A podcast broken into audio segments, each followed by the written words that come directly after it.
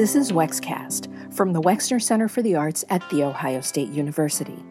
For this episode, we connected with three filmmakers who were each tasked by the late filmmaker Barbara Hammer with completing one of the projects she was unable to finish before her death in 2019. Supported in their efforts by Hammer's multi year Wexner Center Artist Residency Award, Lynne Sachs, Deborah Stratman, and Mark Street each discussed their relationship with Hammer and how their respective final films came together. And though each had a distinctive approach to the work, they all eventually fell into a kind of conversation with Hammer through her archived footage. First, you'll hear from Mark Street, who made the film So Many Ideas Impossible to Do All, using interviews Hammer shot with Jane Brakhage, an artist and writer who was married for years to filmmaker Stan Brakhage. After that, Deborah Stratman discusses Vever for Barbara, which she made from footage of Hammer's 1975 trip to Guatemala, and how the presence of experimental film legend Maya Deren ended up working its way into the film. Finally, Lynne Sachs talks about A Month of Single Frames, which combines images from Hammer's 1998 residency in a shack on the sand dunes of Provincetown, Massachusetts, with audio that Sachs captured as she and Hammer first discussed the project. The completed films screened in November 2019 at the Wexner Center and have gone on to play film fests and win awards. Most recently, Sachs's film won the grand prize at Germany's International Short Film Festival Oberhausen. You can check out the page for this podcast at wexarts.org/blog for links with more info on the filmmakers and these works.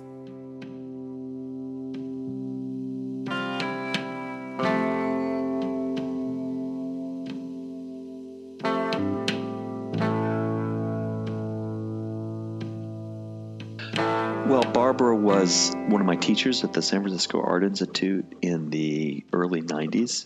And I knew her, I always admired her. She was just so generous in to the community in, in general. So she got in touch with me and said that she wanted me to work with some material. She had made a film in 1974 called Jane Brakhage about um, Jane Brakhage, a poet, Stan Brakhage's wife, but an artist in her own right, of course. And she felt like there was some ancillary material that bore another investigation.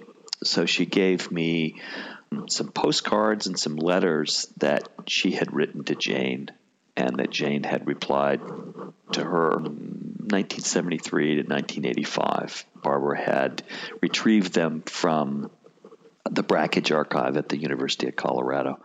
So I went over to her house in the West Village, uh, July of 2018, and she had brought a hard drive and she gave me a copy of her film, Jane Brakhage, and the outtakes from it, some video interviews with Jane Brakhage's uh, parents, and had me take pictures with my phone of this correspondence that she had laid out on a table.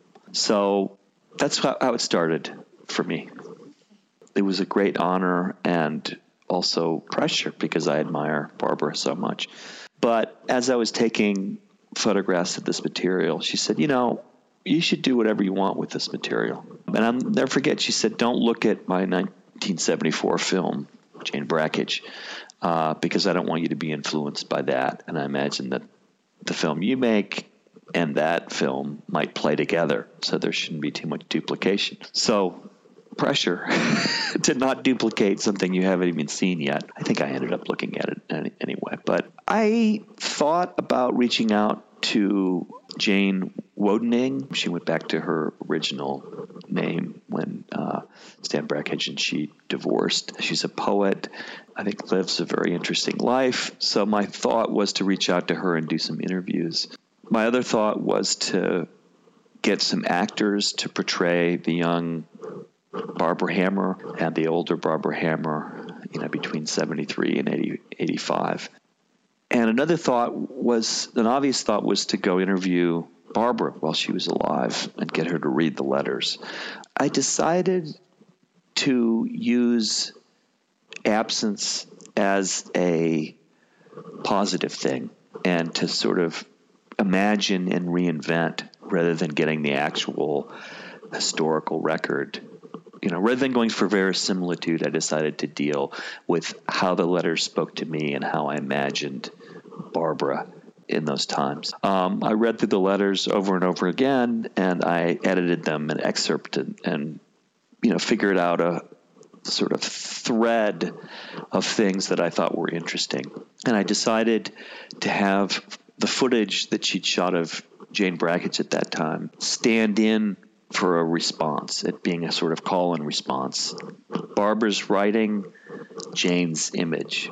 Barbara's writing, Jane's image. And once I figured that out, that it was going to be epistolary, that it was going to be Dear Jane, and then the footage, another letter, another date, I sort of felt like Barbara had done her portrait of Jane Brakhage, and I didn't want to duplicate that effort.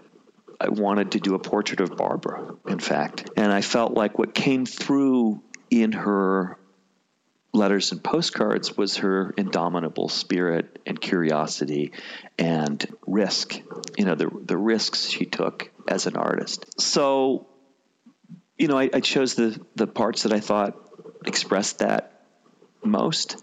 And then I started to sort of just conjure Barbara to the extent I could. I hired some assistants in San Francisco. The letters start in San Francisco, Berkeley, Oakland, and she's setting up this interview with Jane Brakhage. Then she goes and does the interview, and then she writes her after the fact until about 1985, and then where she when she moves to New York, and the last letter is from New York so I thought that's a trajectory, a move of Barbara's, you know, across the country. And, you know, she develops her voice more as an artist. 1973 is the first postcard. She's in graduate school. She's discovering filmmaking. And she evolves over those 12 years into, you know, a, a seasoned filmmaker sort of before our eyes in the letters. So, yeah, I went out to San Francisco. I hired three young women. I thought about Barbara as newly out in 1973. She had just literally walked out the door on her marriage with just the clothes on her back. I got this from Florrie Burke, her uh, surviving partner. I did an interview with her, maybe to use it, but more like can you tell me what Barbara said about her days in San Francisco? Florrie and uh, Barbara weren't together at that point, but they knew of each other. And I said, doesn't matter if you know what happened, just tell me what Barbara told you about it. And again, using this distance or this sort of faulty memory, you know, possibly faulty memory or not perfect memory is a positive. So I got a lot of background from Florrie in that way. And I in San Francisco I just drove around with these three young women and said, "Look, you know, let's go to the addresses where Barbara lived."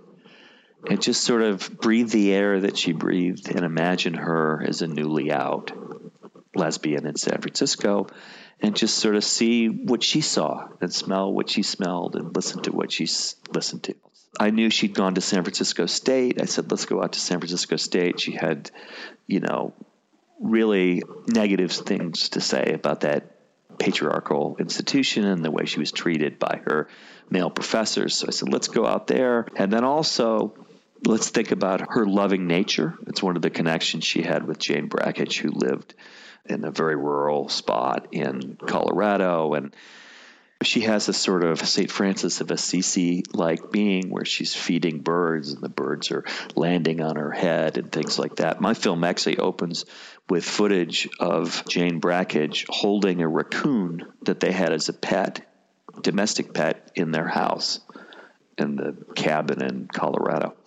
So um, I think Barbara connected with that sort of nature like sensibility. I said, let's think flowers, let's think uh, bucolic, you know, and San Francisco, of course, is a place where, you know, flowers are growing in between the cracks of the sidewalk and it's very easy to get out of town into nature and things like that. So we spent two, three days, four of us driving around. I shot 16 millimeter film. I went to all the addresses that she had listed and just tried to shoot things I thought she would shoot simple as that. I also thought about the journey. The film's divided into two parts, sort of before the interview with Jane Brakhage and after.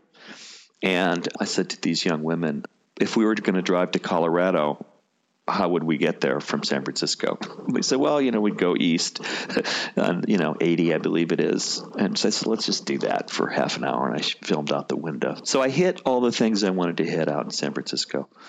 And then uh, at one point she mentions elephant seals at Año Nuevo Beach near San Francisco. So I found some footage just sort of out there in the ether of these elephant seals doing battle on the beaches out there as I said, the film ends with her in New York.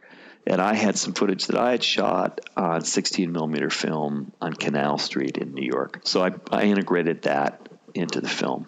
And, you know, that's sort of Barbara's side of things, you know, the letters, the postcards, the footage I shot in San Francisco and New York. And then when I looked at the Jane Brakhage material, I thought I thought what was interesting about this friendship in this epistolary relationship was how over time, you know, there was intimacy and then a sort of pullback and then more intimacy and then a pullback. I was thinking about the salutations, you know, the first one is signed sincerely and then we get to warmly and then there's love and then 10 years later I think we're back to warmly. You know, there's a kind of there's a way that friendships, long distance friendships, blossom. I don't want to say shrink, but they change their nature over time. And I wanted to sort of trace that arc, as it were. What was I looking for in the footage of Jane? Barbara's very direct, a very direct person, startlingly so, I think, in a way I completely admire. And, you know, she asks Jane at one point, Is there a reason why you don't look people in the eye when you talk to them? She says, Do you get some sort of security in rejecting those who are looking at you? And it's a very um, interesting it's short of confrontational, but it's direct. It's a directness. And another thing I found in the letters was Barbara's and Florrie bore this out in my conversation. I said, "What is this Gestalt therapy and psychosynthesis and these different things?" And Florrie said Barbara was always open to these paradigms that she thought were really interesting, and she was always ex- exploring and and um, uh, trying trying new things. So so I thought that all fit as well, you know. I really felt like I was in the presence of her ambition and curiosity and risk in making this film. And I chose sections that I thought expressed that and were unique and idiosyncratic to Barbara. Interestingly enough, I didn't include the material about San Francisco State because I thought complaints about academia, as well founded as they are, are sort of too usual for Barbara, you know. And what I thought was interesting was some other other sorts of things. I mean, there's one line I love in the film, and maybe it's controversial, I don't know, but she said, you know, dear Jane, I've entered Gestalt therapy, and by so doing, I have re-entered a world of fantasy I'd renounced for the common prose of the women's movement. And I just thought that was so honest and great. And I, this is no knock on the women's movement at all, but it's just about different registers of language and how open Barbara was to all of them. And I thought that was interesting. Interesting because it's unexpected. Interesting because it's idiosyncratic and sort of multidimensional in the way that Barbara was.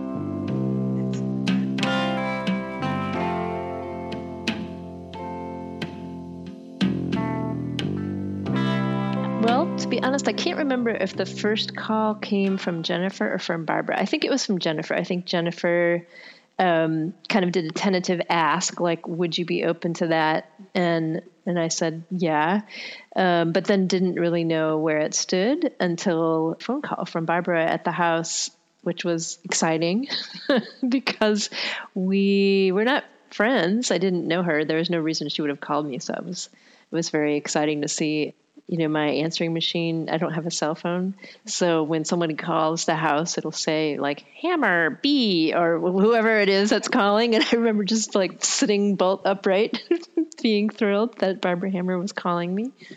And so she asked that first conversation Would you be willing to be involved in a collaborative way with some material she had shot in Guatemala? And she was just sort of asking, Do you have the time? I know, you know, she said, I know you're busy. And I knew right away, like, well, if Barbara's asking, there's no way I'm saying no. I don't care what the material is. So I said yes. And, um, and that's how it started. I asked her during that first conversation, I think I must have, if I could record our phone conversations, because I knew she was really ill at that point, because the whole context of the project had been explained to me by her and maybe also by Jennifer. I can't remember, just that she had received the grant, and because she couldn't finish the work herself. She was sort of passing the baton on, which I just love as a um, conceptual act to kind of share out the work and open up each of these projects to very different, I'm assuming, collaborations depending on what the relationship was between the filmmakers and what the material was, et cetera, et cetera. So our phone conversations that we had, which were only two, I recorded both of them, and both of them were before I had seen any material. So I knew nothing. I only knew that she had taken her motorcycle in the 70s to Guatemala. I basically knew what she told me, so I was imagining the material. But I guess the thing that made me most interested in working on the project was that she had abandoned it and why. And so that ended up feeding a lot of the questions I had. Um, because her answer in the beginning was that she felt like um, it wasn't political enough, which was really exciting to me um, because I often feel that about my own work, or I try to find ways that work can be political.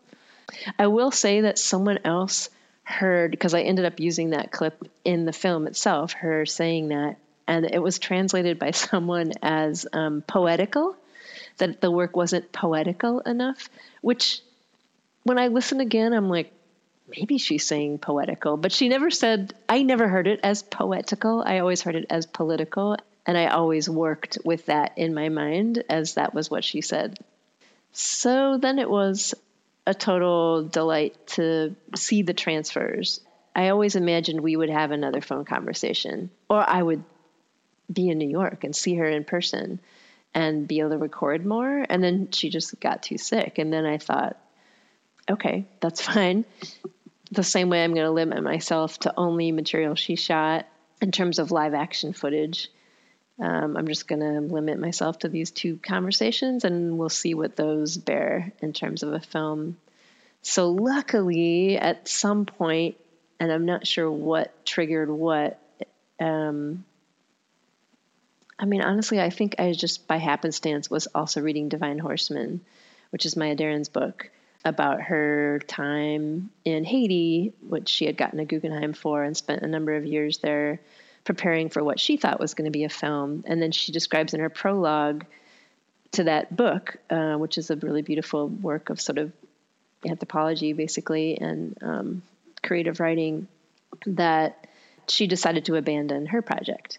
Um, because, as she says in the subtitles you see in the film, she felt kind of mastered by her material. And she didn't, I mean, she writes a lot about it, but basically she felt like the film wasn't the right form for what she had to do. And Barbara, I mean, her reasons were slightly different, but to me, there were so many echoes between when we feel mastered by the material and we can't master it, or or what's the right balance between that.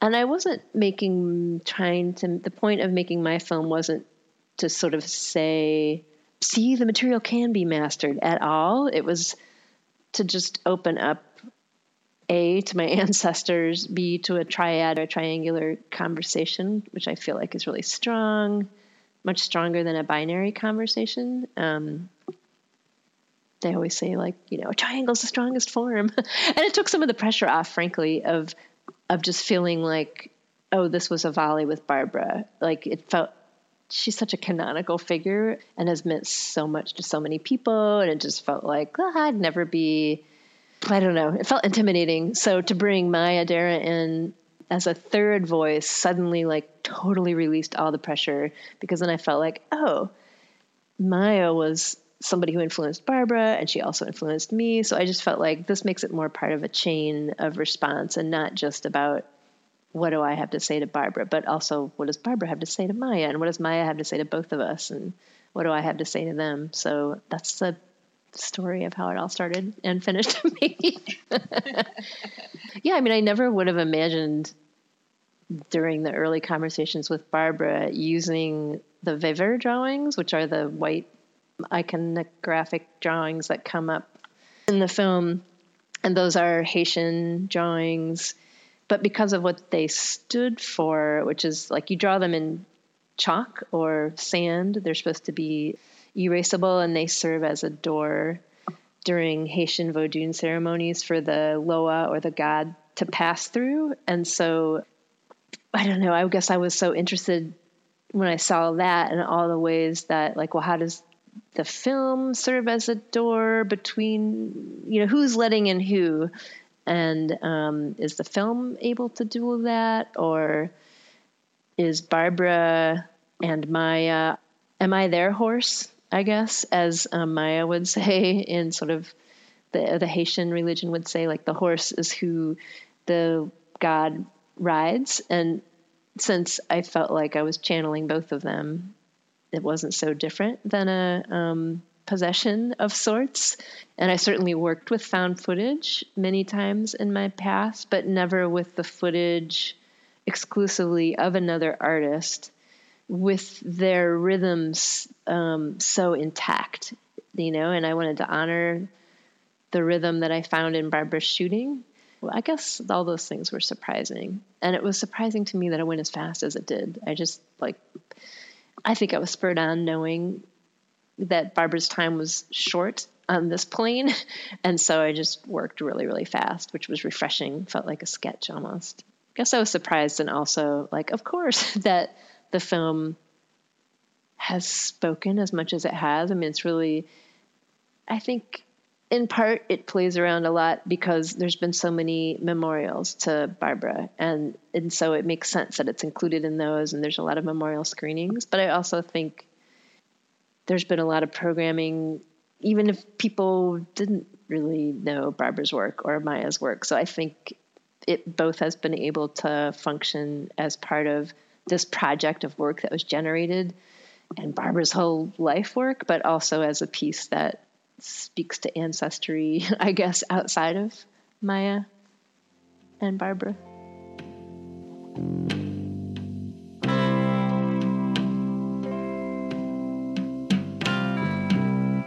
So, Barbara Hammer and I have had a long friendship.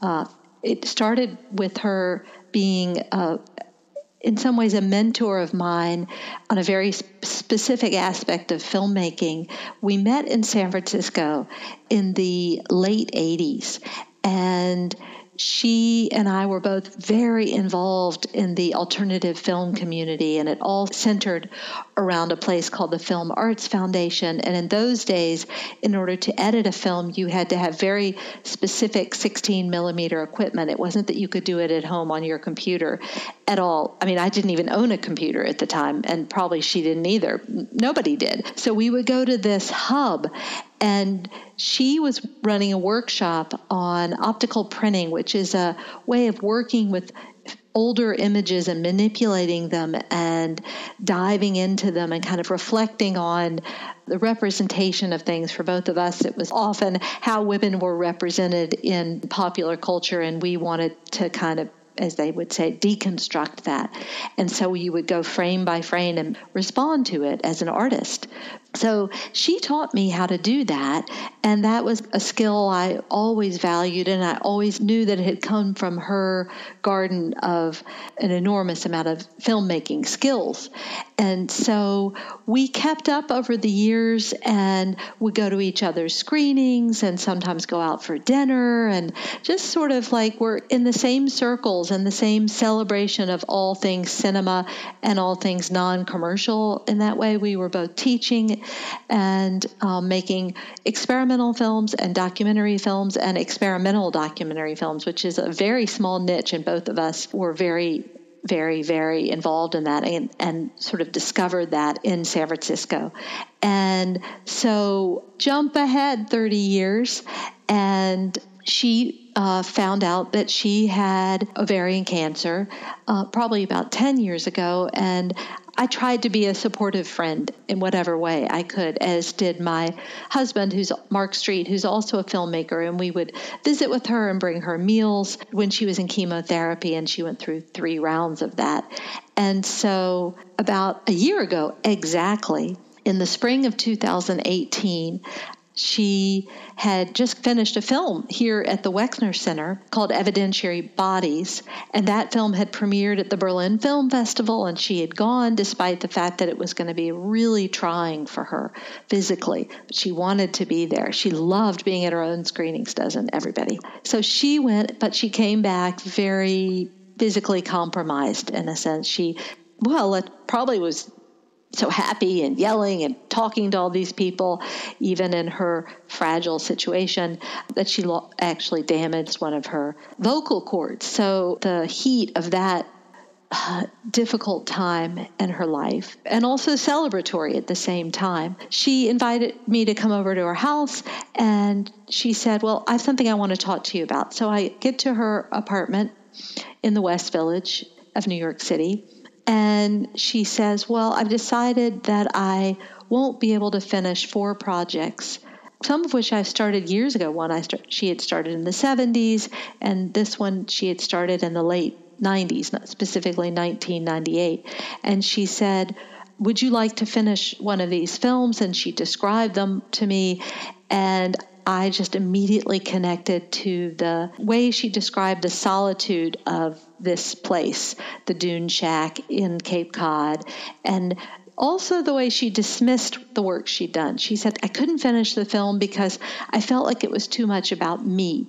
And I was excited to find out about the me she was talking about. And also, I was thinking about Virginia Woolf and that idea of a room of one's own. And she had a shack of one's own.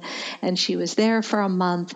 And she felt like she was both in awe of nature and also willing to transform it in a way that was not um, damaging, but was an engagement as an artist that was respectful and exhilarated. And so, I said, Yeah, show me the footage.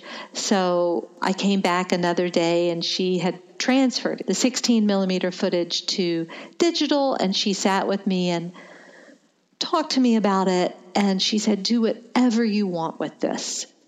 It's my footage. I'm giving it to you. It's your film. It's our film. It's all of those things. Uh, that's not word for word, but that was the sense that I had. So I eventually cut a version of the film that was around 12 minutes. I did part of it while I was at the Yaddo artist residency in, in, Saratoga Springs, New York. I would do it in the evening when I wasn't working on the main project I was supposed to be doing there. And then I was able to show Barbara a cut of the film, and she made some suggestions. Then she said, Go forth. She was excited about it. And then she she said to me, See you on the other side. And I didn't see her again after that because she died.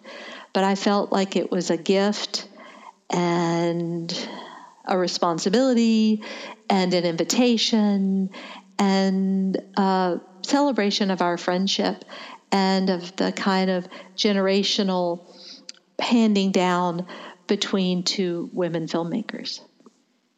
So, one of the challenges of the film was to figure out a way to be playful, to be engaging with the material, not just organizing it, but to dig a little deeper, to excavate my role in the making of a piece that was responding to an experience that Barbara had had, but I hadn't had. I could understand it vicariously, but I hadn't touched the sand. I hadn't heard the sound of the wind in the grass. I hadn't lived in a shack without water and uh, electricity for a month. So I wanted to connect with it beyond editing it.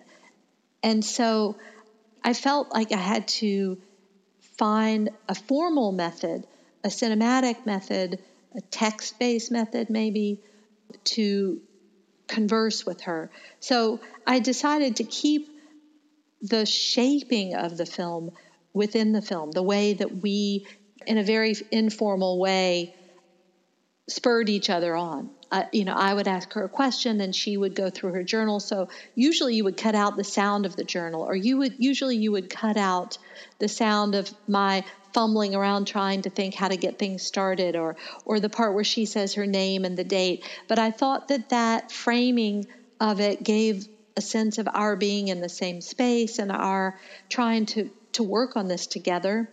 Um, also, I felt like I needed to talk back to her work on the surface, on the screen, again, to get into the texture of it.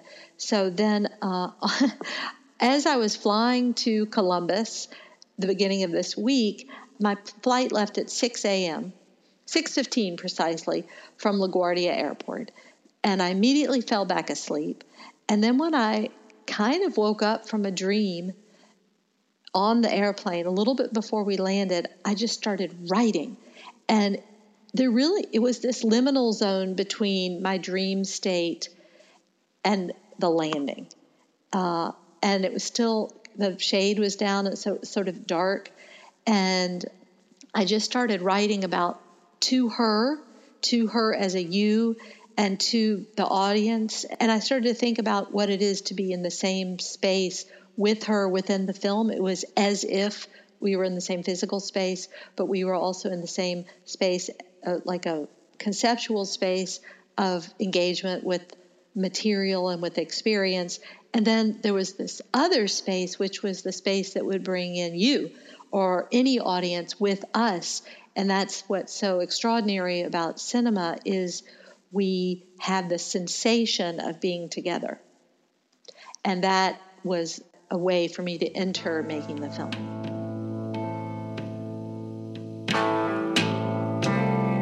That was Mark Street, Deborah Stratman, and Lynne Sachs discussing their work completing unfinished projects by the late artist and pioneering lesbian filmmaker Barbara Hammer.